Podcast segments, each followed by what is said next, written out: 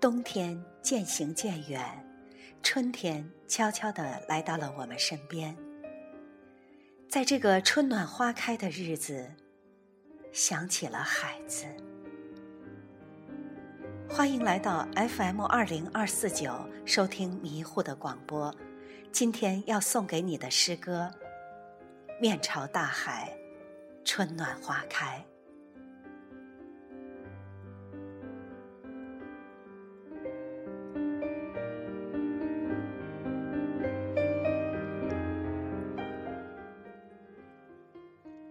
从明天起，做一个幸福的人，喂马，劈柴，周游世界。从明天起，关心粮食和蔬菜。我有一所房子，面朝大海，春暖花开。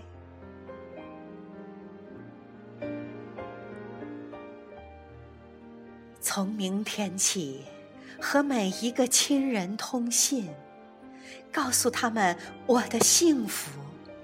那幸福的闪电告诉我的，我将告诉每一个人。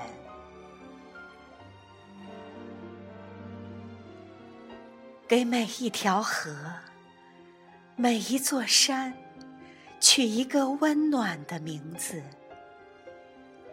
陌生人，我也为你祝福。愿你有一个灿烂的前程，愿你有情人终成眷属，愿你在尘世获得幸福。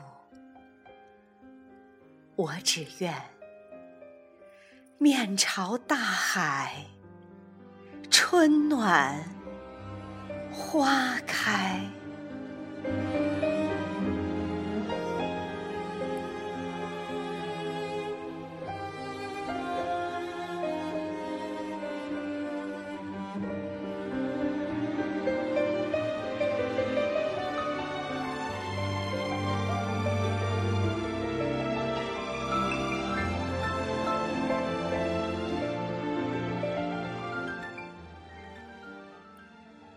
初读海子的“面朝大海，春暖花开”，很自然的想起日本梁宽禅师的一首诗：“囊中三升米，炉边一树心。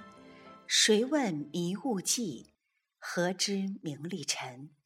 夜雨草庵里，双脚等闲身。”当一个人。不为物居，心灵自由，并且对自己所拥有的怀有知足感恩的心情，那么他永远都是快乐的。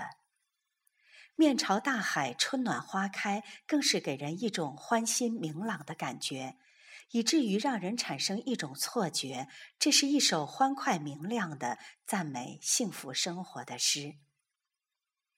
有别于舒婷、梁小斌等朦胧诗人，新生代海子认为诗说到底就是寻找对实体的接触，实体就是主体，是主体沉默的核心。这首被热爱海子的人们格外喜爱的《面朝大海，春暖花开》，写于一九八九年一月十三日。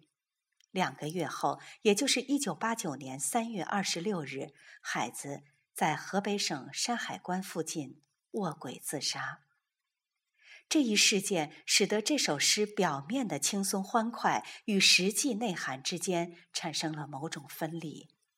也许正是从这首诗中，我们得以窥见诗人最后的生存思考。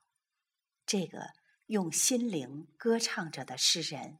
一直都在渴望倾听远离尘嚣的美丽回音。他与世俗的生活相隔遥远，甚而一生都在企图摆脱尘世的羁绊与牵累。二十世纪八十年代特殊的精神氛围，海子是一个与之密切相关的文化象征，代表了某种价值理念和精神原型。也就是以超越现实的冲动和努力，审视个体生命的终极价值。这个三月，纪念孩子。今天的节目就到这里，下次节目再见。